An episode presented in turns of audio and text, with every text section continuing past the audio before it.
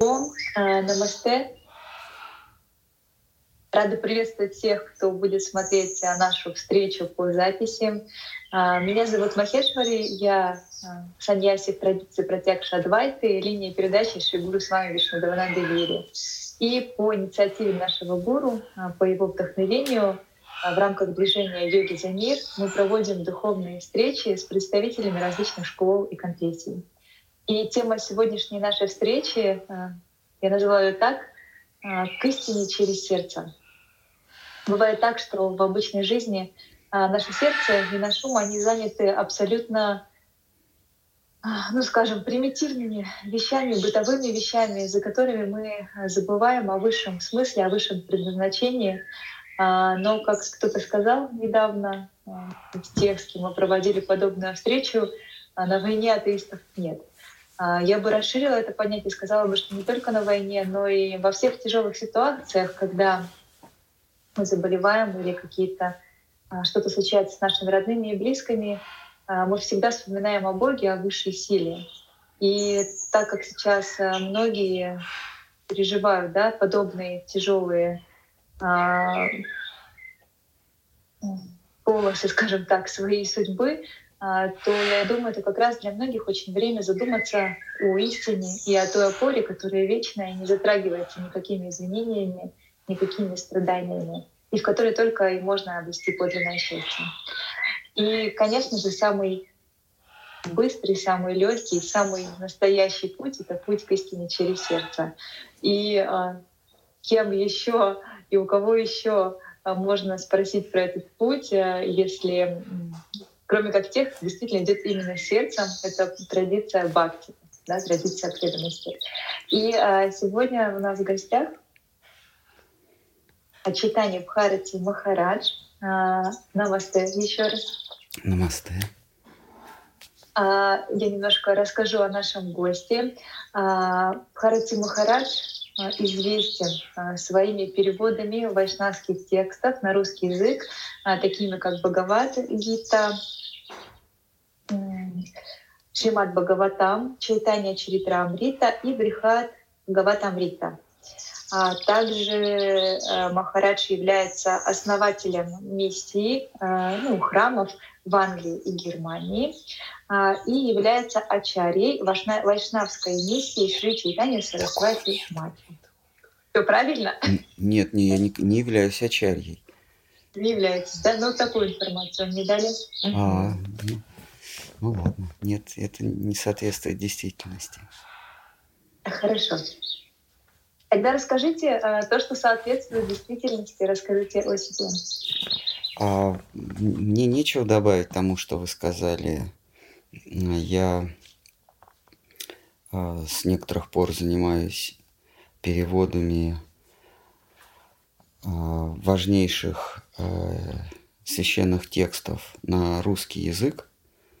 Бхагавадгита, Шимат Бхагаватам, Читан Чаритамрита, Барихат Бхагаватамритам. Вот, сейчас приступил к Шат Сандарбхи. Это а, философское произведение. А, и по мере возможностей принимаю участие в проповеднической деятельности миссии Шри Читани Сарасват Матха – основанного а, Шилой Шидхарой Махараджем. Больше мне нечего добавить. Все, что сказали, соответствует действительности. Как начинался ваш духовный путь, как давно он начался и а, что привело вас именно в эту традицию?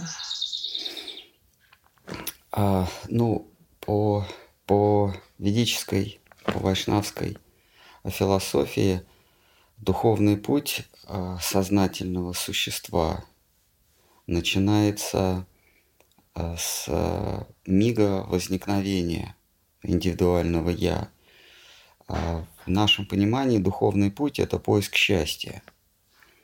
Как Кришна в Бхагавадгите говорит, счастливый никому ничего не должен. То есть тот, кто счастлив, тот не, не, не обязан соблюдать никакую дхарму. И э, поиск счастья заложен в самой основе нашего существа, нашей сущности. А покуда мы сознательны, или коль скоро мы сознательны, мы всегда ищем а, внутреннее наполнение, или, как говорил мой духовный учитель, самовыражение. И следуя из этого тезиса, мы заключаем, что духовный путь начинается с самого начала нашего возникновения. А как он протекает в, в разных наших жизнях или в, наших, в разных наших воплощениях, это не так существенно.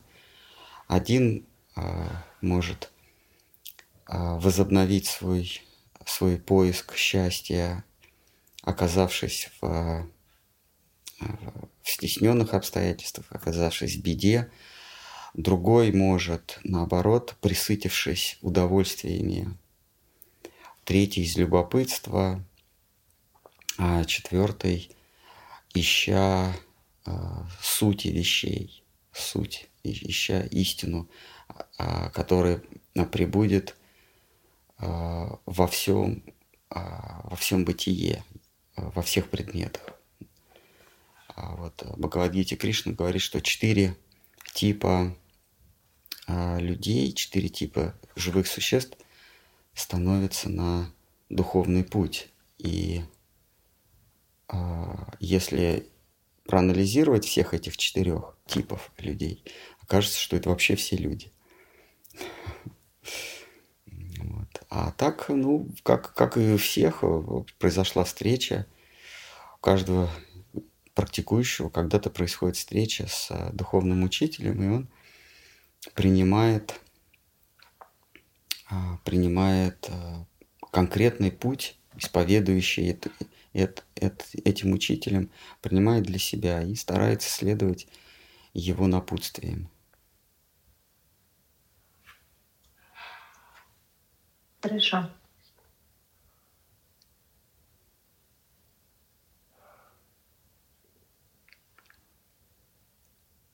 Так что-то я зависла, а начала медитировать сама тоже. А следующий вопрос, который я хотела бы задать. Давайте поговорим о том, что происходит сегодня. А, как мы знаем, согласно ведической дхарме, на дворе Кали-юга — это деградация сознания и а, то время, в которое тяжело практиковать, и многие методы из тех, которые были а, переданы в другие времена сейчас, как считается, не работают. А, и сегодня в мире, да, мы наблюдаем такой тоже некий, ну, очередной катарсис, наверное, как и всегда. Это было во все времена. Это коронавирус, а, это война, войны, ну, в частности, сейчас война между Россией и Украиной. А почему это происходит? И что с этим делать, как правильно реагировать? А, вы правильно сказали, э, конфликты, или, как вы сказали, войны – между людьми происходят с незапамятных времен. Если мы возьмем древние писания, да даже не писания, а обозримый исторический период, задокументированный в литературе, то человеческая история или человеческое существование – это череда войн. Как только одна война заканчивается, начинается другая, может быть, не в этом же месте – но по соседству. Если не происходит а, каких-то каких-то массовых войн, затрагивающих большое количество людей, то вот эта склонность к конфликту или склонность завладевания чужим а, атомизируется, и конфликт распадается на мелкие конфликтики на, так сказать, на атомы. Происходит конфликт между членами семьи, брат ругается с братом, родители с детьми, бабушки с дедушками, а начальники с подчиненными и так далее. А, и, и эти конфликты, они причиняют на индивидуальном уровне не меньшее, не меньшее горе, чем конфликты между там, допустим, поборниками разных религий или, или разными народами. Индивидуальная душа страдает от потери приобретенного не меньше, чем она же страдает от потери коллективно приобретенного. То есть мы на индивидуальном уровне, допустим, получаем какое-нибудь какое наследство получаем, да, оказывается, что у нас есть какой-то брат или там какая-то сестра, и, и тоже претендует на это наследство. И вот страдание от потери половины там или какой-то доли загаданного наследства причиняет душе не, больше, не, не меньше страданий, чем потеря, скажем, части страны. Вот. А поэтому страдания, они сопутствуют живому существу. Собственно, мы и, мы и сознаем свое существование из-за страданий.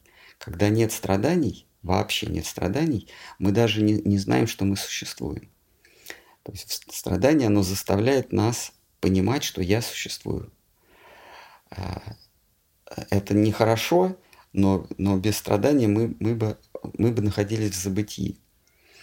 Вот. И в такой религии массовой, как буддизм, провозглашается, что нужно перестать существовать, чтобы, чтобы не испытывать страдания. Так что, а что э, ваш вопрос касается нынешней ситуации, ну, а, а, понятие нынешнее довольно растяжимое.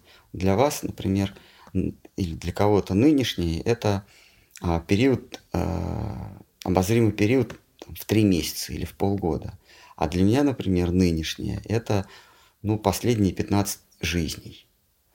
И, и если мне не изменяет память, то все свои жизни я страдал. А, вот.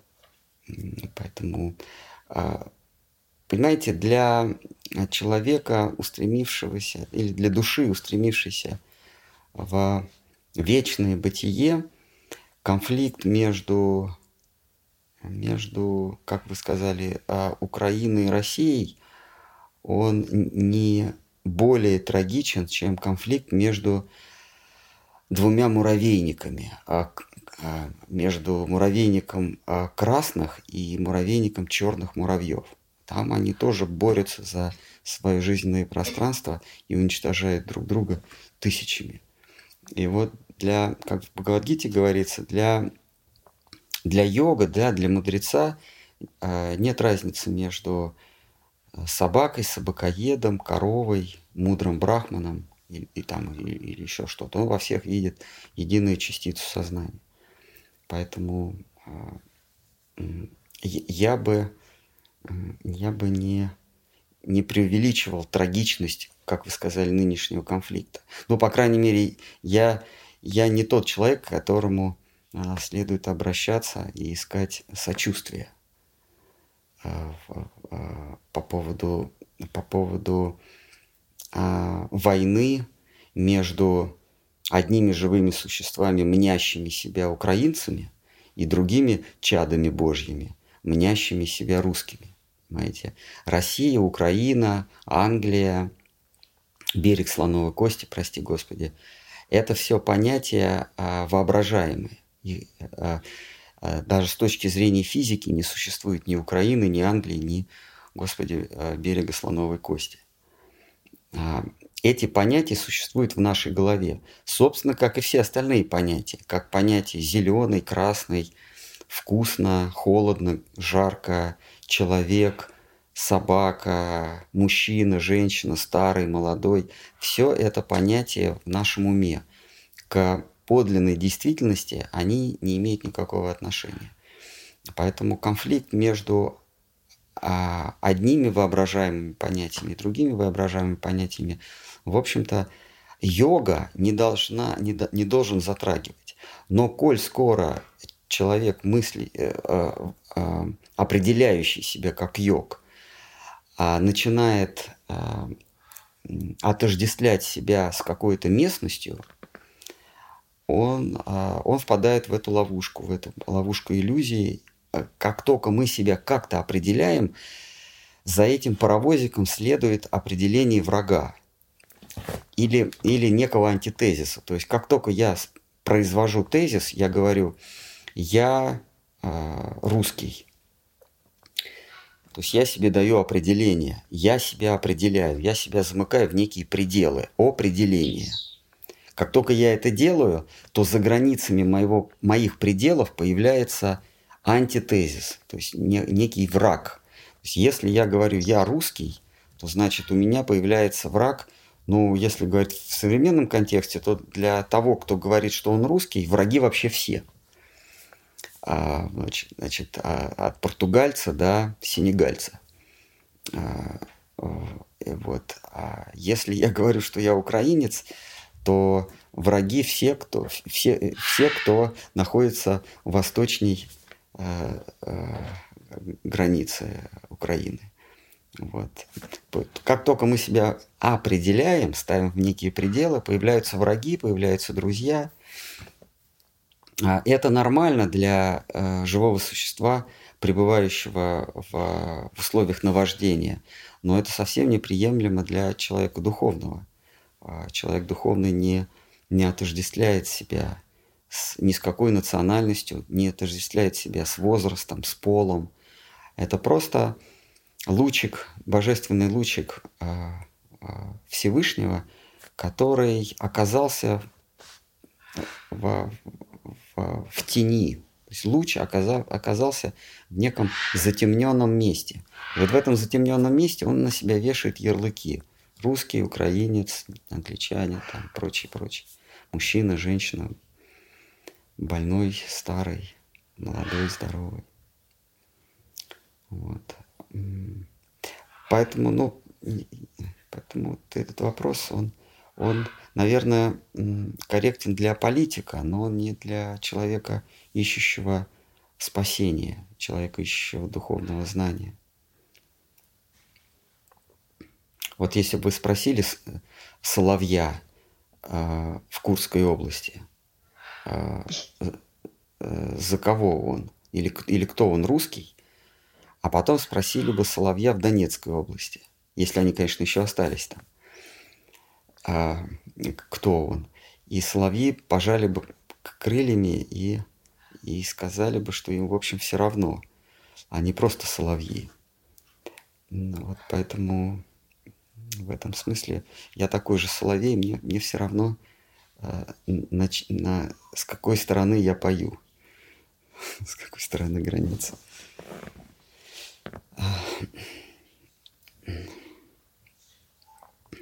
Есть еще какие-нибудь, может быть, угрозы? Угрозы? Нет, угроз нет. А, то, о чем вы говорите, э, ну, с точки зрения нашего учения, а, можно говорить об, об относительном и абсолютном измерении, да, и с абсолютной точки зрения, да, это так, э, по крайней мере, как говорят об этом Писания, и говорят истинные святые, истинные учителя, все же с относительной точки зрения я, я являюсь саньяси, и не моя дхарма прояснять, кто прав, кто виноват. Э, моя дхарма — это идти по пути Бога и рассказывать об этом, помогать другим, а, насколько я компетентна. Э, ну, так сейчас проявляется моя дхарма, да, мое служение — это общение а, с различными людьми. И вот, Харати Махарадж, скажите все-таки, а вот э, в относительном измерении, э, ведь э, это очень высокая дхарма, о которой вы говорите, она даже ведь не для всех доступна, даже духовных практикующих, да, далеко не для всех. Мало кто помнит своей жизни, даже, да и с этой бы хотя бы разобраться, да, ее бы вспомнить, ее как-то привести к правильному знаменателю как людям вообще относиться к страданиям, скажем так, да? Вы очень шир... такой очень широкий, очень глобальный, очень правильный взгляд даете именно как воззрение, как понимание вообще, осознание себя, как здесь вот в этом теле в данный момент. А, а если посмотреть вот с данного момента, что же, куда же двигаться тогда? А, я вынужден, вынужден с вами согласиться, вы совершенно правы. А, у нас есть вечная дхарма. Это дхарма э, – это поиск счастья, поиск красоты. Вот в нашей традиции счастье и красота – это синонимы, это одно и то же. Это а, два определения одной сущности – счастье и красота. И живое существо ищет счастье и красоту. Другое дело, где оно ищет? В этом мире, в материальном мире, живое существо ищет счастье и красоту, э, любовь, в конце концов, а в, а, а, в сфере эксплуатации. То есть хочет, живое существо хочет накапливать, потреблять, делать своей собственностью нечто. И благодаря этому а, достичь счастья. Но это невозможно. Живое существо, оно счастливо, когда светится, когда отдает. Как вот на небе есть, есть планеты и звезды. Звезды, они а, следуют своей планиде, да, следуют своему пути, когда они светятся. Как только они перестают светиться, они перестают быть звездами. Планеты наоборот, они потребляют свет. Как только они начинают светиться, они, они перестают быть планетами. Вот живое существо – это светящаяся сущность. Оно в полной мере себя раскрывает, когда служит э, высшему Брахману, Господу, Богу. Вот. Но оказавшись в этих условиях, в, в, в условиях материального мира, где оно хочет обогащаться, обогащаться это, это а, а, приобрести как можно больше а, богатств, или как можно больше славы, или как можно больше власти, или как можно больше чувственных удовольствий, здоровья а, и благолепия. Вот эти четыре, четыре а, желанных целей для живого существа. Богатство, слава, благолепие и власть. И вот оказавшись в этой, в, в этой реальности, в этой мнимой реальности, живое существо приобретает новую дхарму. Это уже не вечная дхарма, а это приобретенная, временная дхарма.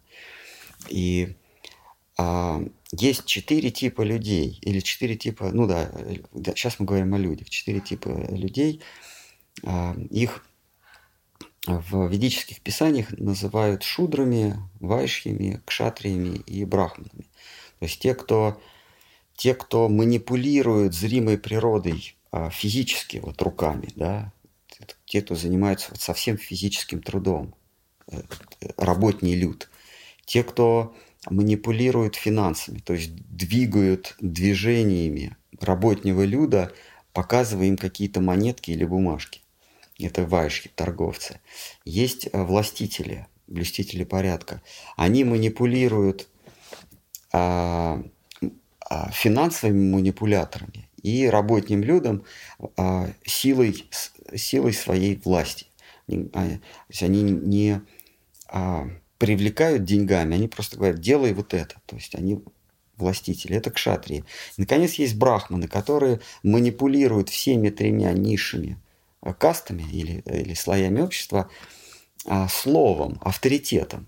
То есть они никого, никому не дают денег, они никого не заставляют, а вот он такой сидит, весь благочестивый, такой благолепный, и к нему подходит, говорит, с вами же, а вот расскажите, как надо. И он, воздев палец к небу, говорит, как надо. Знаете, такой есть в интернете мем, такой китайский мудрец. Вот он такой. И вот он говорит, а, вот все, все, что надо. Итак, вот есть четыре типа людей, и у каждого типа людей своя дхарма. Собственно, в этом красота ведического учения, в отличие от а, примитивных а, вероучений и религий, которые всем дают а, одинаковые указания. Всем не убей, всем не укради, всем, всем не это, не то. Или там ну, в разных религиях разные указания, но они для всех. Вот ведическое учение, веды, они, зная, что люди делятся на четыре типа, дают четыре типа дхармы. А работному люду вот дается такая дхарма. То есть там есть и права, и обязанности. У работнего люда а, есть определенные права и обязанности. То есть у него права это быть на, на обеспечении высших, высших каст. Да? У, у, скажем, у кшатрии у него право э, применять насилие. Вот, а вот скажем, в христианстве там, не убий, то есть, ну, вообще быть, будь ахимса или в буддизме, да, мне кажется, что в буддизме тоже принцип ахи, ахимса действует, не совершай насилия. Так вот, веды, они подразделяют типы людей, и, скажем, у типа людей, вот этих вот э, блюстителей порядка или укшатриев, у них нет правила, нету, нету заповеди «не убий», а им для, э, для э, осуществления справедливости разрешается применять насилие. А брахманам тоже разрешается применять насилие, но по отношению к жертвенным животным, например. А вот вайшим не, не разрешается совершать насилие или шудрам. То есть там, там идет фрагментация дхармы. А, поэтому, если, как вы говорите, мы опускаемся на этаж ниже, и как же нам быть вот в этом мире, где происходят постоянные, постоянные конфликты, а, защищать нам свою страну а, или не защищать свою страну – вот ответ, веды дают э, ответ, что если ты принадлежишь сословию блюстителей порядка, это воин, полицейский, э, чиновник, да, это блюститель порядка, то тебе нужно применять насилие и защищать, но э, веды говорят не родину там или не страну защищать, это абсолютно неприемлемое понятие. А, у живого существа, у человека нету родины. Родина – это высший мир, откуда мы, мы все произошли, мир любви и красоты. На, э, вот в этом бренном мире родины у нас нет. А что же тогда защищать кшатрию? Да? Что же тогда защищать воину? Справедливость.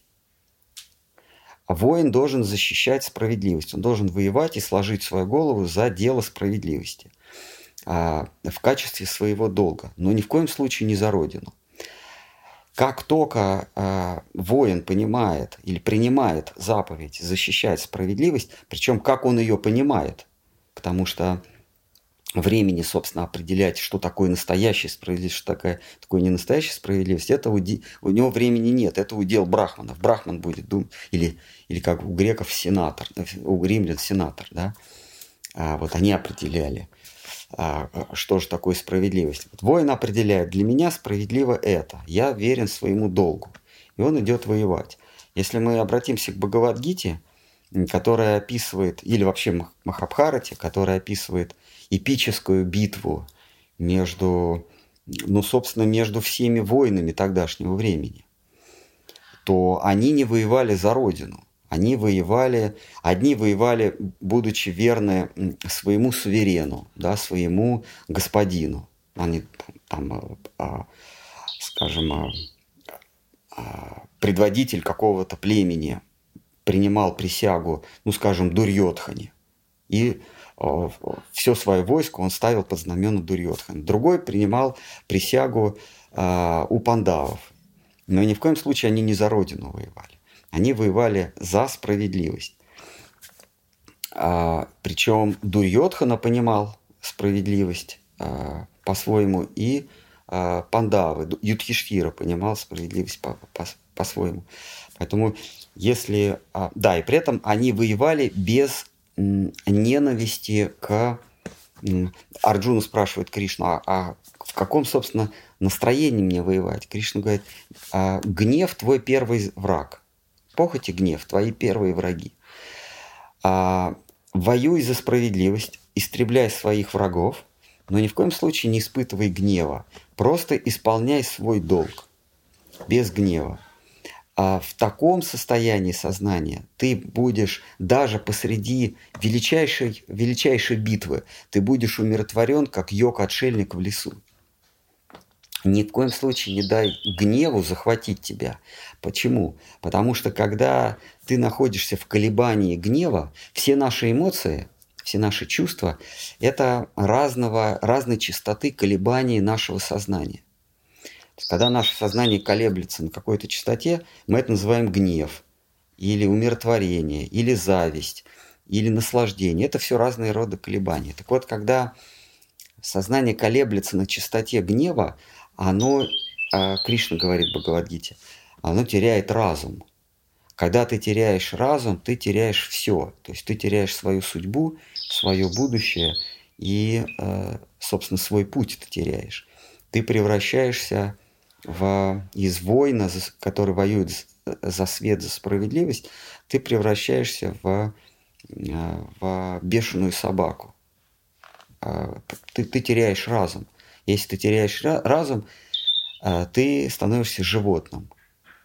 А, и тебя ждут отвратительные, отвратительные формы жизни последующем. Поэтому неважно, на какой стороне вы сражаетесь, если вы приняли присягу, дали присягу, воюйте за справедливость. Но ни в коем случае не за землю, за родину. Это если мы, как вы сказали, опускаемся этажами ниже. То есть есть наша высшая дхарма, и это устремить свой взор ко Всевышнему, в царство любви и красоты. Но если мы оказались в этих условиях, в определенных, то есть в пределах земного бытия, а, нужно воевать или нужно идти путем справедливости. Потому что, когда ты идешь путем справедливости, Кришна в Гите говорит, разум твой умиротворен, когда разум твой умиротворен, ты видишь истину. Арджуна спрашивает, а что такое истина? Он говорит, а истина – это вечное. Другими словами, ты сможешь за всей этой а, мишурой отделить вечное от временного, от, приход... от приходящего. То, даже находясь посреди битвы, ты будешь видеть единую сущность бытия, единую частичку света, единую божественную сущность всего. На фоне всего вот этого вот стрелы, снаряды летают, ты будешь находиться в состоянии а, медитации. Потому что цель человеческой жизни – это не отбить какую-нибудь э, э, область и вернуть себе часть какой-то земли. Э, потому что когда-то э, они отобрали эту землю у диких зверей, потом пришли другие, отобрали, э, пришли греки, отобрали у скифов, пришли татары, отобрали у греков, пришли русские, отобрали у татар – пришли украинцы, отобрали у русских, потом пришли снова русские. А цель человеческой жизни – это не вернуть кусок земли в своем сознании. То есть цель э, человеческой жизни – это не успокоиться на том, что этот кусок земли мой. Он не твой. Этот кусок земли по-прежнему принадлежит червякам. Черви как ели греков, как ели татар, так э, едят русских и также будут есть украинцев. А потом придут рептилоиды, и эти же самые черви будут есть рептилоидов, наверняка. А, а, так что вся Земля, она принадлежит червякам. А червяки принадлежат бактериям, которые их тоже поедают. А некоторым червякам, особо удачливым, а, повезет, их подденут на крючок и скормят рыбкам. Вот. А, поэтому воевать надо не за кусок земли, а воевать надо за осознание своей вечной сущности. Воевать надо, чтобы, наконец, а, развеять иллюзию вокруг, вокруг себя. И это можно делать с оружием в руках. Единственное условие – не поддаваться гневу. Просто работать, перемалывая врага, без гнева, без ненависти. Масте. Еще какие-нибудь угрозы. То, о чем вы говорите, это карма кшатрия, да? Правильно? Мы сейчас вот рассматривали дхарму кшатрия. А, высокая дхарма, мне кажется, очень... Давайте про, про дхарму Брахмана. У Брахмана какая да, дхарма? Он должен жить э, в в проголодь, в нищете. Ну, не в нищете, а очень-очень аскетично. Все, что ему приходит, он должен до заката солнца отдать нуждающимся. При этом он пользуется авторитетом. К нему приходят и спрашивают, как нам быть ребе, или как нам быть мула, или как быть нам отче, или как быть нам с вами же. И вот он такой мудрый что-то говорит. Но при этом он должен жить очень умеренно. Это его дхарма. К шатрию э, не, э, не запрещено и даже поощряется, чтобы он купался в роскоши он может применять насилие, он может а, иметь а, много чувственных удовольствий. А, а, ему разрешается брать четверть всего, что добывают другие своим трудом. Но при этом по первому зову своего суверена или по первому зову а, треб... Э, судьбы, да, или, или ну, там, а, дхармы, он должен пойти и умереть. Вот. От, от брахмана этого не требуется. Если напали на твою деревню, брахману, в общем-то, все равно, э, кто будет этой деревней править. Помните, в Шимат Бхагаватам есть история про царя Вена, э, про царя Вену, который был ну, сущим злодеем – он притеснял верующих, он, он поставил себе храмы, э, заставил брахманов э, кланяться ему, а не богам, не божествам. А, а, и вот, э, а, собственно, ну, как один царек одной северной страны нынче. Он тоже во всех учебных заведениях тоже висят его портреты. Все ему молятся. Вот. А, и брахманы, собственно, на это спокойно взирали. А, а, э, до того момента, когда он сказал, теперь будете поклоняться мне. И он запретил поклоняться кому бы то ни было, кроме себе. И тогда они, они его прокляли, и он, и он умер. Его хватил Кондратий. Удар хватил. Но до этого все его бесчинства, он там он притеснял граждан, он нападал, он, он грабил, он творил, э, творил всяческие злодеяния, и брахманам было совершенно все равно. Покуда он не покусился на святое святых, на их храмы. И вот когда он покусился на их дхарму, они его прокляли. Одним словом, его, его э, свели в могилу. Поэтому, э, если вы хотите поговорить о дхарме э, брахманов, то есть людей духовных, духовников, это неважно, это преподаватели в институтах, если, конечно, они не шудры, да, а, это люди духовные, это священники. А, их не интересуют войны кшатриев – если говорить о, о вайшьях, о торговцах и производителей материальных благ, их, собственно, тоже ничего не интересует. Ему все равно, кому платить налог. А, ну, а Шудра, он, ему все равно на кого работать, лишь бы получать жалование. Можно про них, про их дхарму поговорить. Просто вы, вы задаете вопрос в контексте э, сегодняшней войны между Россией и Украиной. И поэтому э, вот эта категория людей, которая называется кшатри или воин, в широком смысле воин, а, в Риме они назывались всадниками. Это не значит, что он наконец скакал, просто всадник значит воин. А вот в этом контексте военных действий а, а, нарратив о войне выходит на первое место. Что делать человеку с ружьем? Воевать или сложить оружие? Воевать, но за справедливость, но не за землю. И без гнева. У меня есть такой вопрос. А, люди, которые выбрали духовный путь, по крайней мере, они стремятся э, по нему идти, да, пусть не сразу понятно далеко, что это такое, но вот есть такое стремление к какому-то самосовершенствованию, к какому-то поиску чего-то высшего, раскрытию высших, э, утонченных контуров сознания. А, ну, коли мы уже да, смотрим вот в этом разрезе, в этом контексте, да, а, то э, но у них поднимаются эмоции кшатриев, да, эмоции справедливости какие-то, эмоции а, такого, ну, как бы праведного гнева, да, а, но тем не менее они уже выбрали свой путь как путь йогинов. Вот а, как бы вы прокомментировали, что им делать? Они находятся в глубочайшем заблуждении, они предают свой духовный путь. Если они а, ввязываются в свару людей, воюющих за куски земли, они точно отступают от путь йогина. А, и а, они должны для себя решить, кто они прежде всего, йоги, ну или, или а, что такое йог? Йог – это слово йога, да, саития. Это, это душа, ищущая саитии с высшим, йогин, тот, кто ищет саития.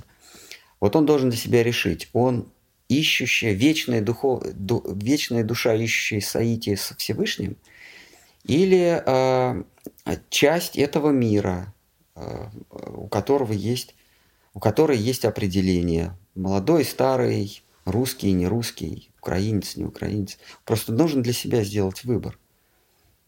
Вот такой вот им совет. А для тех, кто... Просто а, понимаете, ну, э, главное, они не должны впадать в гнев. То есть они, они могут при, э, принять, чтобы совместить этот статус йогина, он должен, э, взяв оружие, избавить себя от гнева, уберечься от гнева, воевать без гнева. Ну вот как вы, вы открываете вечером возвращаетесь в квартиру, да, открываете дверь, а там тараканы. Вот. И вам они неприятны. И вы, начинаете, вы, вы без гнева начинаете их истреблять. То есть, вы, вы начинаете там крушить все вокруг. Вы спокойно, хладнокровно, зная природу таракана, что он не, э, он, если там нет еды, он туда не придет. Вы спокойно идете в, в химический магазин, или как он называется, да, в groceries, идете, покупаете антитараканье средства и начинаете его без гнева избавляться. Вот точно так же воин должен поступать. Тем более, а, опять возвращаясь к контексту современной войны, а, то, что ну, показано, как, как воюют, как воюют а, напада, на, на, напа, э, нападающие, как они там насилуют, э, грабят, то они не проявляют, вот те, кто напали на, на кусок земли, на иллюзорный кусок земли, именуемый Украиной, вот те, кто позарились на этот кусок земли, они, в общем, не проявляют качества кшатриев. Ну, те, кого, те, кто на поверхности. Я уверен, что среди вооруженных сил напавшего есть и, собственно, и кшатрии. Но те, кто на переднем плане, они не совсем проявляют качество кшатриев. Они, они скорее проявляют качество ну, какой-то эпидемии, как каких-то зверушек, напавших на, на съестные запасы. Поэтому с ними тоже без гнева именно так и надо обращаться. Ну, а точно а, это не кшатрий, который насилуют, э, насилуют э, девочек, насилуют, убивают детей. Это точно не кшатри. Это не, не относится к, э, к качеству кшатриев. С другой стороны, противоположная сторона, если, она, если они убивают сдавшегося или просящего о пощаде, это то, тоже не кшатрийские качества. Вот. Но во время войны всякое возможно, но вот те, кто совершают злодеяния а, вот на севере а, Киевской области, это, конечно, совсем не, кша, не кшатрийский. А, не, не, не есть проявление кшатриев. Поэтому к ним нужно и не как к шатриям относиться. А, а, вот Шимат Бхагаватам начинается с истории великого императора Парикшита – который, заполучив все земли, доставшиеся ему от его пятерых э, дедов, пандавов, он начинает объезд своих владений. Ну, собственно, ему достается вся зримая земля. Вот. И он в одном месте встречает некого, некого, некого человека по имени Кали, который, облачившись в одежду, ну, военную форму, в одежду кшатри, увечит корову и увечит э, быка. И э, Парикшит э, воспылал к нему гнев, гневом.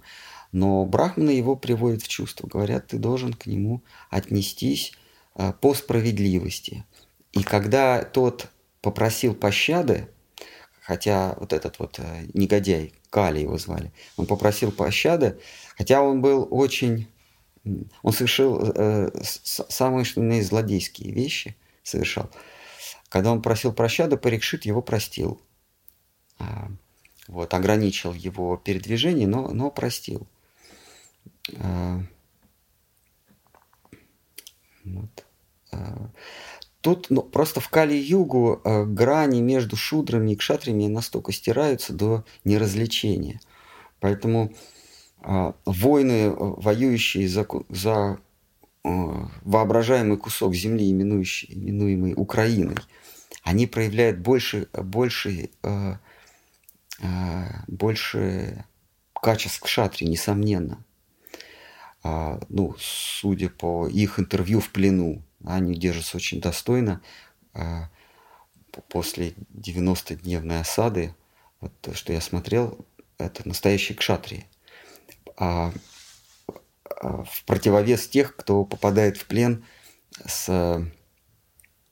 с награбленными женскими трусиками, с стиральной машиной и с детскими игрушками. Те совсем убого смотрятся. Но при этом, если кшатрий ест а, корову, да, то он нивелирует все свои качества. Какой бы ты ни был смелый на поле боя, какой бы ты ни был благородный, если ты употребляешь в пищу священную, священную корову, ты превращаешься даже не в шудру, а превращаешься в, э, в неприкасаемого, и э, ты, ты теряешь все свои кшатрийские качества. Поэтому благородный воин, который кушает в окопе тушенку, а для меня никакой не воин. А освобождает ли э, незнание от ответственности в этом случае? Ведь мало кто э, привержен такому знанию и вообще даже знает да, об этом. Допустим, что нельзя есть мясо. Ой, это вопрос не ко мне, это вопрос к посмертному судье. Его зовут а, Яма, Ямарадж. А вот вы к нему, пожалуйста, воз... э, пригласите его на интервью и спросите, а, освобождаются ли от ответственности те, кто не знает, что нельзя убивать олицетворение земли. Корова есть а, в древних текстах, в древних писаниях, коровы, а, земля рисуется в виде коровы. Го. И вы спросите у, у земли, матушки земли, освобождаемся ли мы ответственность, от ответственности, если мы ее убиваем? Или мы убиваем ее от олицетворения? Вот. В этом смысле вопрос не ко мне, потому что я бескомпромиссно. Нет, от ответственности вы не освобождаетесь, даже если вы не знаете. А вы просто переходите в другой разряд. Вы переходите не в разряд кшатриев, а из разряда кшатриев вы переходите в разряд а, дикарей, которые воюют, ну вот дикие племена, да, а, понимаете, танки и гаубицы не делают вас более цивилизованным. То есть вы если вы убиваете э, э, землю, убиваете, убиваете священную матушку корову, то вы ничем не отличаетесь от диких племен каких-нибудь, ну в кавычках папуасов, ну каких совсем диких племен, которые воюют за жизненные, жизненные пространства. А, вот.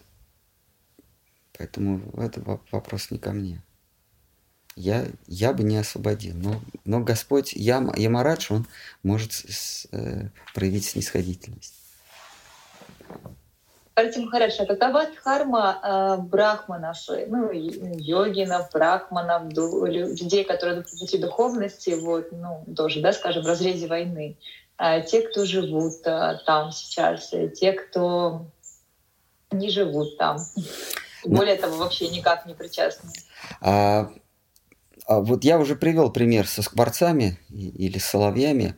Вот а они для себя должны решить, кто они, скворцы и соловьи или они украинцы. А, значит, ну то здесь нужно различать брахман и йогин. Это разные вещи. Брахман, его задача – это обрести, обрести благую жизнь а, в следующем рождении он стяжает благочестие, э, он постигает истину для того, чтобы, э, для того, чтобы получить более выгодное рождение. Йогин – это тот, кто вознамерился вообще прервать э, круг перерождения, круг рождения и смерти. Это йогин. У них дхарма разная. Если ты йогин, то ты то ты совершенно не причастен ко всему. Ты просто живешь, ну, как вот йогин живет классический, да, в лесу, в пещере. Некоторые йогины уходили на дно моря, там медитировали многие годы. И тебя совершенно не волнует, что происходит на поверхности э, океана страстей. Какие, какие э, цари захватывают земли, какие, какие народы порабощают другие народы. Если ты йогин, тебя это не должно волновать. Вот в Шимат Бхагават тоже есть интересная история, когда один государь, э, помогая богам в их эпической битве с э, демонами, вознесся на небеса, а потом вернулся. Он пробыл там, ну, ну, условно, там несколько дней. Но на Земле, в земных пределах, прошли миллионы-миллионы лет. И вот он возвращается, и здесь все сменилось. И он встречает э, Брахмана. И Брахман, э, да, и, и, и, э, и этот царь спрашивает, а где вот, вот эта страна, где вот, это, вот, вот этот род?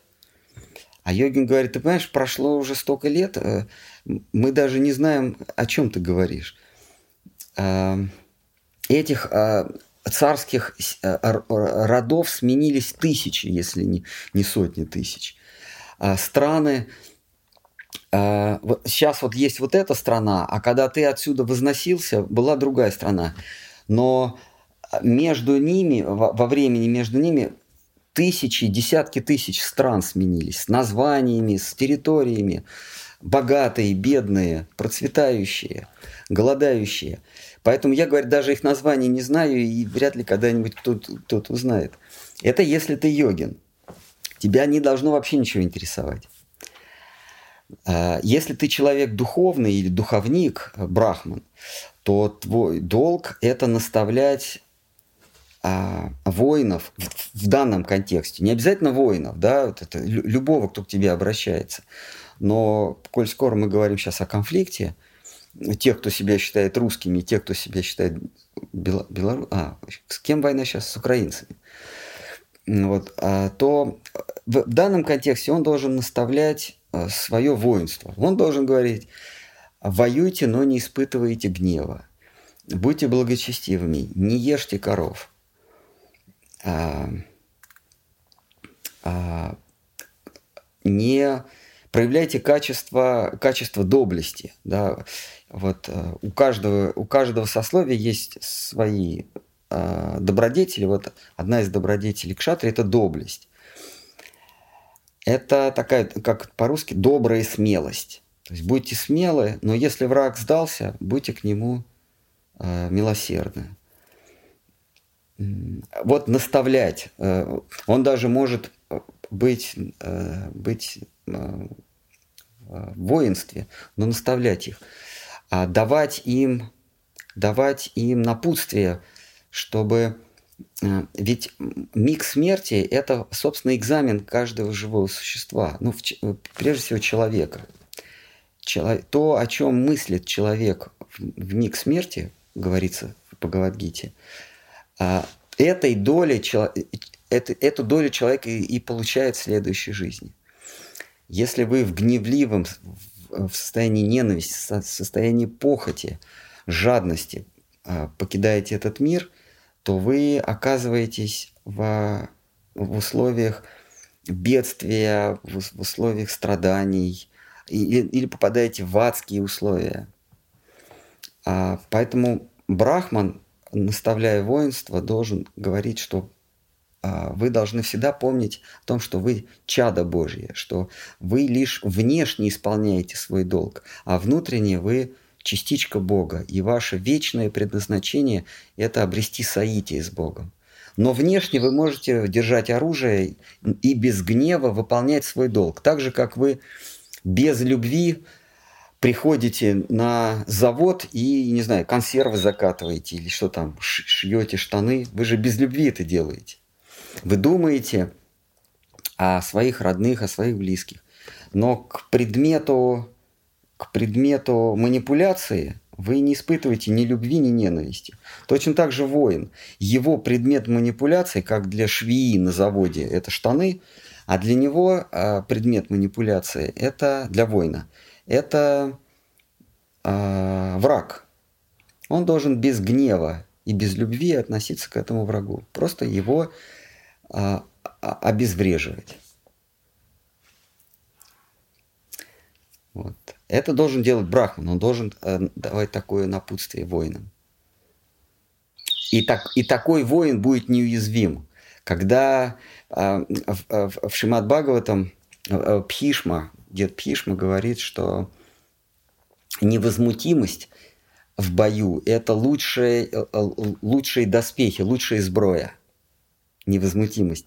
Если ты невозмутим, ну даже, даже с практической точки зрения, если ты в бою невозмутим, ты правильно оцениваешь э, ситуацию.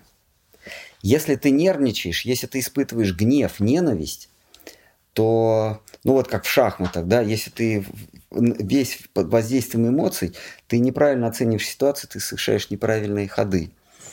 Также и в бою а, Пишма говорит, что если ты невозмутим, это лучшая защита. А, невоз... Э, невозмутимый, он растягивает время.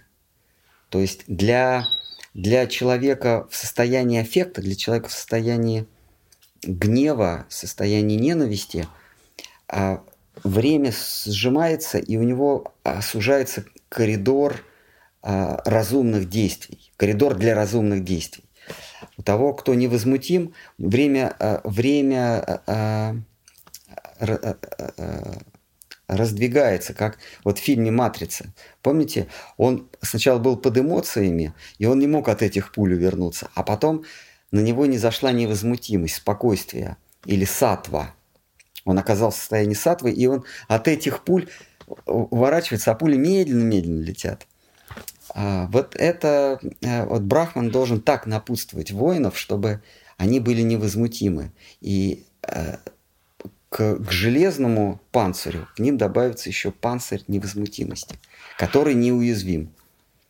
И в случае э, физической гибели этого конкретного тела, он в состоянии умиротворения покидает этот мир. А тот, кто покидает мир в состоянии сатвы, умиротворения – получает либо высшее рождение, либо получает спасение, возвращается в вечную духовную обитель, к стопам Господа Бога. Есть еще какие-нибудь угрозы? Вопросы. Угроз нет, есть вопросы. Хорошо, вот вы говорите о брахманах, да, ну, или о йогинах. Это люди все-таки, как я понимаю, как сейчас, вот, ну, у кого вы именно имели в виду, это уж уже высокие, развитые. А вот те, кто встал на путь духовной практики, э, ну, там, не знаю, сколько это лет вот он практикует, этот человек, или на путь преданности, да, вот, э, ну, то есть э, нет еще у самого внутренней уверенности не то, что наставлять других, а в принципе сам у людей самих сомнения возникают наказание это или что это вообще происходит, и как вообще не скатиться просто вот к низшим эмоциям, прямо самый спраджас не впасть, да, да удержаться какую-то сатву. Вот их тадхарма какова? А, Я сейчас не беру, Писа... да, ну, высокие именно души. Да, да, в Писании говорится, если ты не знаешь ответа, а, э, обратись с вопросом к другому. Тат Витхи Пранипатина. Если ты не знаешь, обратись к тому, кто знает. Тат Витхи Пранипатина. Кто знает, к нему обратись смиренно. А, то есть, но, но прежде всего следует самоотождествление. Кем ты себя мыслишь? Ты себя мыслишь йогином, пусть э, начинающим, неудачливым, э, полным сомнений, но все-таки йогином, э, то есть человеком, ставшим на путь соития с Богом обратись к тому, кто, кого ты считаешь мудрее себя. Но если ты себя считаешь элементом или действующим лицом в этом мире, тогда, ну, ты не йогин, тогда э, пускайся во все тяжкие, захватывай чужое, защищай в кавычках свое. Йогин знает, что в этом мире нет ничего моего. Э, его ничего нет мы приходим в этот мир абсолютно голые. У нас даже нету понятия «кто я». Это появляется через несколько лет. Нам говорят, что ты сын или ты дочь вот этих двух. А, и ты, и ты внучка или внук вот этих вот четырех. А, нам говорят, э, какого мы пола, э, какого мы звания, э, кто у нас друзья, нам говорят, кто у нас враги. Мы начинаем петь гимн вот этой страны или другой страны. Но Но поначалу, когда мы рождаемся, мы не знаем, кто мы такие. Так и душа. Э, у души в этом мире нет ничего, даже нет имени. Не то, что Родины. У нас даже нет имени. Это имя, которое написано на какой-то бумажке в какой-то книжице. Это имя вообще к нам не имеет никакого отношения. Какая-то тетя в паспортном столе что-то там написала и сказала, это ты. А с чего она взяла? А, а, может, а может быть, я бабочка? Или я пылинка. Но она мне говорит, ты, у тебя есть имя, отчество и фамилия. И еще она пишет, что ты еще и военнообязанный. А, а, какой, а какая бабочка может быть военнообязанная? Вот это мышление йогина. Но если его все-таки э, скатили до уровня, стащили до уровня я мужчина, женщина, богатый, бедный, старый, украинец, русский, молодой, то все, то тогда за одним, а, а, а, за одним ярлыком следуют тысячи, тысячи, тысячи других. Как в Шимат Бхагаватам есть истории, когда душа покидает тело, и она, выпол... она выходит из э, горящего города, это, это агонизирующее тело, душа выходит, и следует за, как путник, следует за пятиглавым змеем. Эти пять, пятиглавый змей это, это пять чувств. И они переползают в следующее тело. Они занимают новый город. Потом начинают свозить туда товары, и оно, этот город начинает расти. И вот принимает снова такие взрослые очертания. Так вот, за этой душой следуют а, тысячи, а, тысячи граждан его. То есть вот этот вот глава города, который сгорает, агонизирует, он выходит за своими чувствами. А за ним еще толпа следует. И, вот, эти, вот эта толпа – это ярлыки. Со всеми этими ярлыками он идет, идет, идет, но, но он их по дороге теряет. То есть, когда мы находимся в межжизнье, то есть в, в, в области между, э, между смертью, прежней смертью и следующим рождением, такое межжизнье, безвременье, то мы растеряем по дороге, пока вот мы движемся, мы теряем все эти ярлыки. Мы, мы забываем фамилию, мы забываем свою национальность, свой пол, э, свой социальный статус, материальный статус. Все это, все это мы теряем. Но среди вот этой толпы кто-то выживает. И вот те, кто выживает, это желания. Вот если мы в новый город, в новое тело вползли с желаниями, ярлыки мы теряем, это точно. А вот желания, их тоже надо ногами выгнать из, нового города. Если мы, мы э, заползаем с желаниями, то за этим следуют ярлыки. Новые ярлыки за желаниями на нас снова повалятся. Поэтому воин или любой человек, в том числе и воин, оставляя это тело, не должен иметь желания. Он не должен умирать э, с, э, с, с гимном на устах не должен воевать во славу Родины, потому что желание осталось, и за этим желанием в следующей жизни прилипнут, последуют и прилипнут ярлыки. Вот. А так, да, надо воевать за справедливость. Но, но нужно сказать, что справедливость, она э, вещь э, э вне национальная и она вещь не сиюминутная. А, если вы считаете, что несправедливо, что у вас отобрали кусок земли, тогда хотя бы допустите мысль, что вы когда-то несправедливо тоже у кого-то отобрали кусок земли. Харати Махарадж, а вот такой вопрос. Некоторые говорят, «А, ну а как же, я же вот, а, допустим, если даже они верят, что их а, руководитель, скажем так, неправедный, да, и они говорят, ну а как, семью кормить надо, там, что еще, я работаю, это моя работа, вот, меня обстоятельства обязывают, да, идти, вот я же, допустим, там военно призванный или там у меня присяга. Вот э, что с точки зрения э, ну, духовного пути здесь важно сказать? А, е, э, в, это, в этом-то и в этом-то и красота ведического учения, что если ты воин, ты должен исполнять свой долг. Если ты дал присягу, исполняй свой долг. А, если ты а, военнообязанный, ты должен исполнять свой долг. Единственное, а, привнеси в это спокойствие, умиротворение. А, не, не, а, не впадай в грех гнева и ненависти. Выполняй свой долг. А, если ты к шатре, исполняй свой долг, да. Не беги. Наоборот, э, ты предашь свой долг, и ты сойдешь с духовного пути, если ты убежишь с поля боя. Арджуна хотел сбежать с поля боя. И а, Кришна, он ему не сразу сказал, нет, стой, стой, не убегай.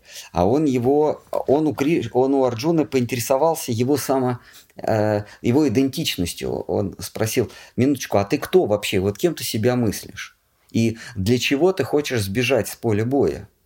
Арджуна говорит, ну как, я сбегу с поля боя, я уйду в лес, я, так сказать, обзаведусь бога, э, хозяйством, у нас, ну, мы будем жить как раньше, вот там пятеро братьев, жена Драупади, матушка Кунти, и все нормально. То есть мы, мы снова обзаведемся, э, обзаведемся имуществом. И Кришна говорит, судя по твоему ответу, ты продолжаешь мыслить себя воином. Ты уйдешь э, э, с поля боя не для того, чтобы все бросить, для того, чтобы сесть в лесу на оленью шкуру там, да, как вот, э, э, и затаить дыхание, и, и, уйти, и, и, и сгореть в, в мистическом э, костре. А ты уйдешь для того, чтобы продолжить жизнь, просто в более удобных условиях. Следовательно, ты воин. А раз ты воин, то ты не должен покидать поле боя. Поэтому Бхагавадгита начинается со слов Дхарма Кшетра – это не просто поле боя, а это поле дхармы. Дхарма кшетри, куру кшетри. Поле твоего долга. Ты хочешь уйти с поля своего долга для чего? Чтобы по-прежнему быть, э, обременить себя долгом? Тогда не уходи. А если ты хочешь уйти с поля долга, чтобы вообще никому не быть ничем, ничем должен, тогда да, я тебя отпускаю. А, и то же самое, кстати, э, такой же диалог состоялся у Кришны с э, в конце Шримад Бхагаватам, где Удхава спрашивает э, Кришну о том же самом, те же самые вопросы задает. И Кришна ему говорит, да, уходи с поля боя. Потому что Удхава уходит не для того, чтобы обзавестись хозяйством, обзавестись условно новым, новой дхармой, новым полем действия – а для того, чтобы вообще избавиться от... Э, ну, уйти, он, в его случае он ушел в Гималаи, и там на берегу у истоков священной Ганги расстался с, с бренной плотью. Кришна говорит, вот ты можешь уйти э, с поля Дхармы. А Арджуну сказал, нет, ты же себя воином считаешь, ну тогда воюй. Так вот, если этот гипотетический человек, о котором вы спрашиваете, он себя считает воином, то для него будет грех уйти с поля боя. Но если он себя осознал, что в этом мире у него нет ни семьи, как вы сказали, надо семью кормить. Ты хочешь уйти с поля боя, чтобы кормить семью? Ты, ты должен семью кормить, находясь на поле боя, сражаясь.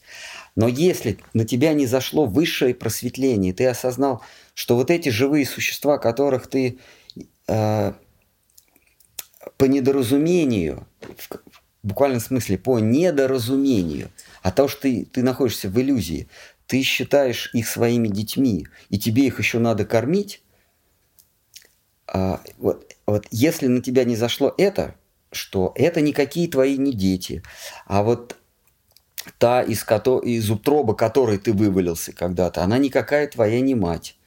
А это просто такое же живое существо, которое движется своей траекторией в этом бренном мире. И где-то вы соприкоснулись, ваши траектории где-то пересеклись ваши линии пересеклись, и вы вступили временно на несколько мгновений, ну, это, там, допустим, на, на 70 лет. Вы пересеклись, и а, она на себя взяла роль матери, а вы на себя взяли роль сына, а, если вы находитесь в такой иллюзии, то а, продолжайте заботиться о них, обеспечивать, сражайтесь за них.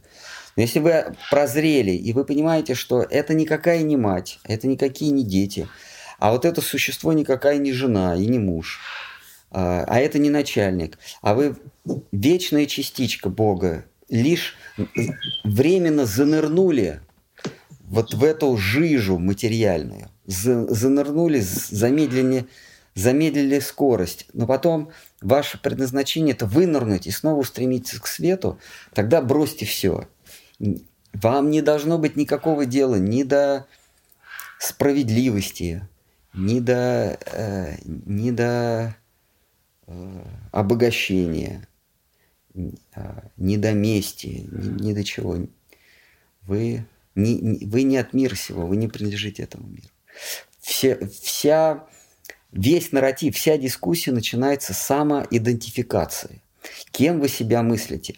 Вы мыслите себя, как вы сказали, начальник или, или там воин или гражданин такого-то государства, значит, исполняете долг вот в этих рамках.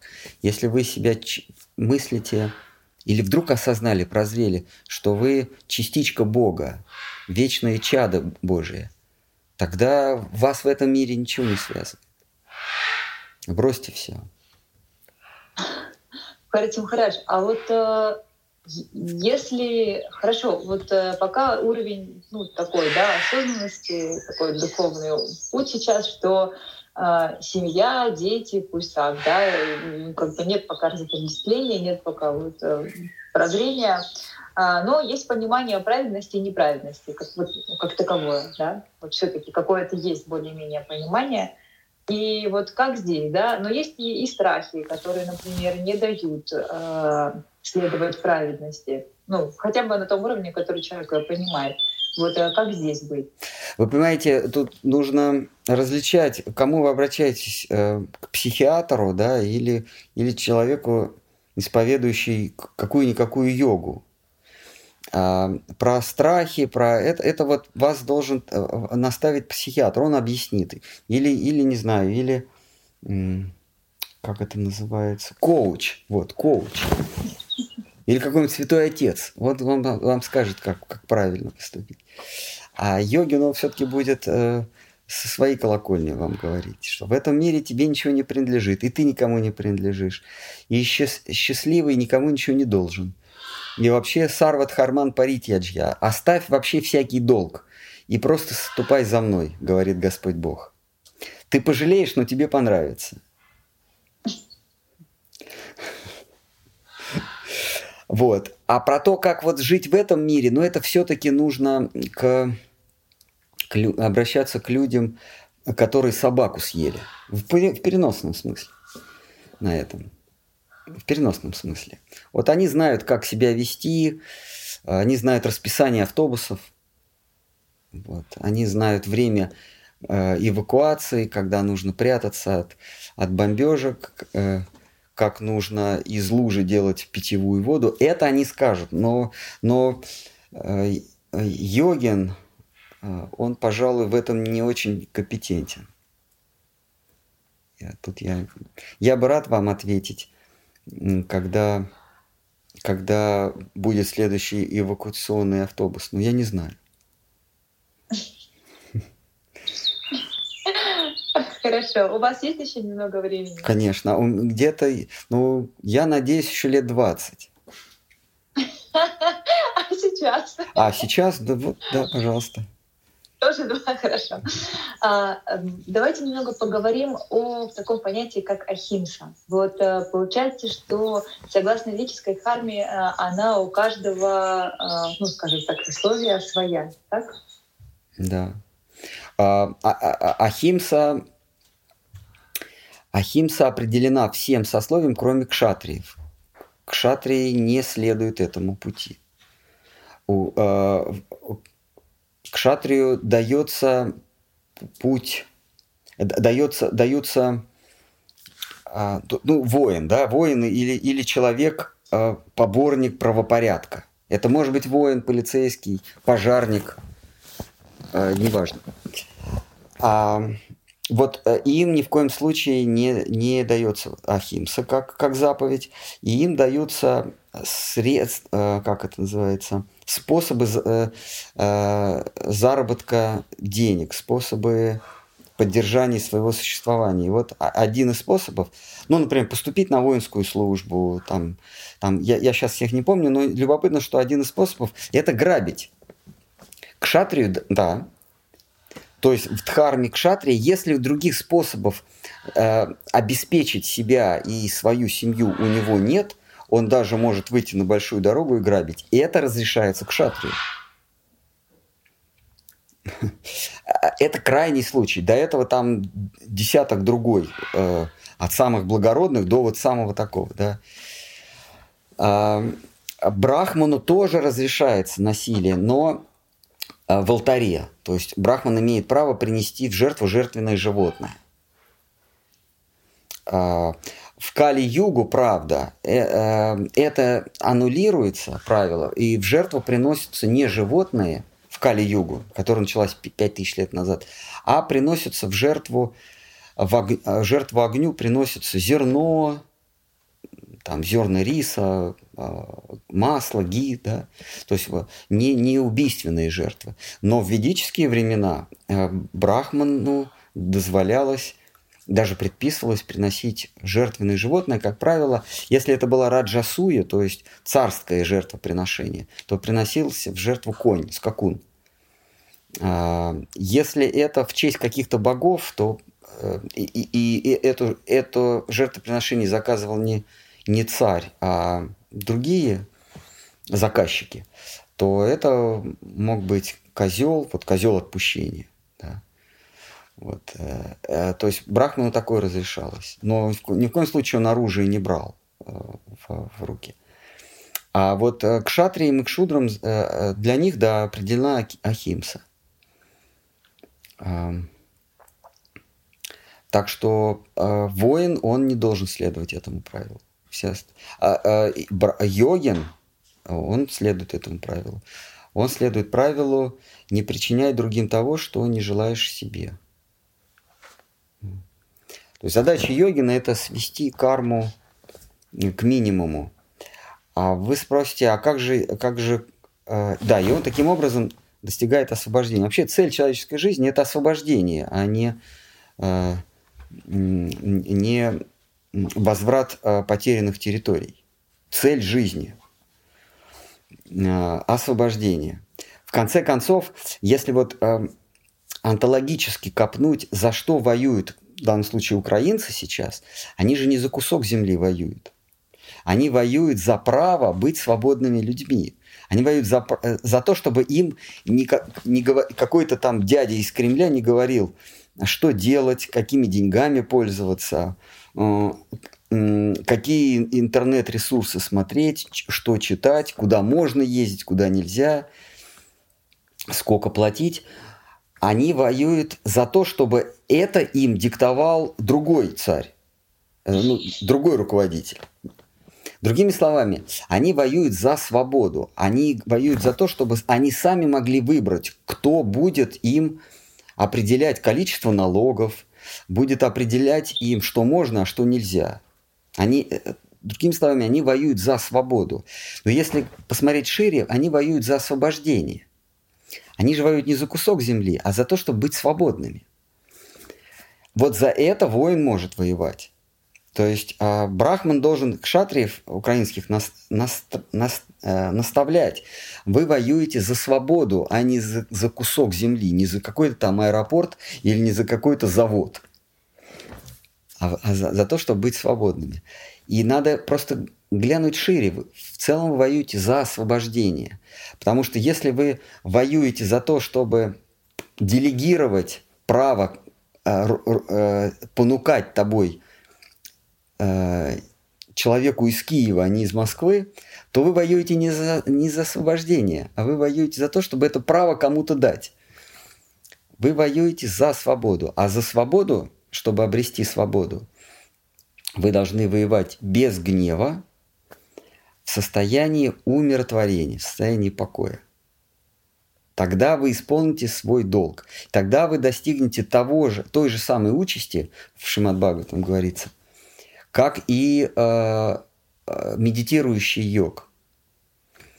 Тот, тот йог, э, э, воин, который умирает э, в состоянии просветления, умиротворения на поле боя, достигает той же самой высшей обители духовной, как и йогин, который – умертвляет свою плоть в медитации, оставляет свое тело, выскочив из высшей точки, из макушки.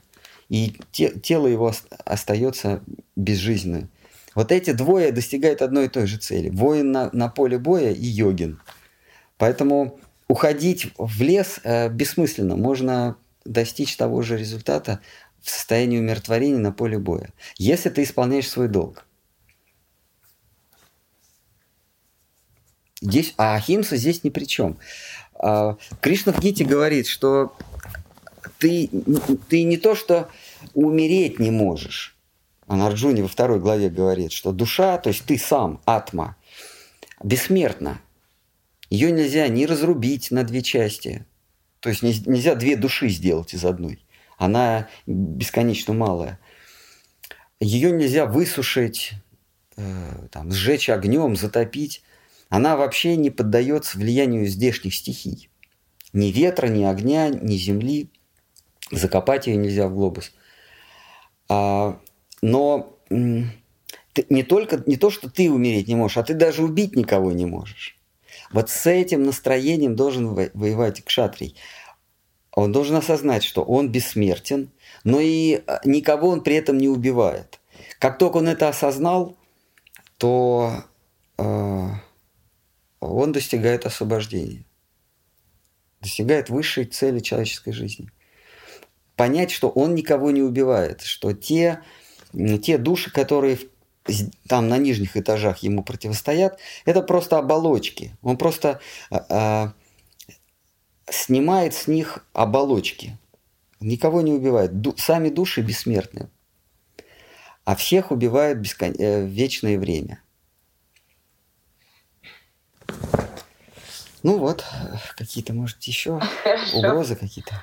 Ну, вроде бы уже нет и вопросов, и угроз тоже. Да, намасте вам большое за такую очень интересную беседу. Э, тогда на этом мы, наверное, закончим. Хорошо, до свидания.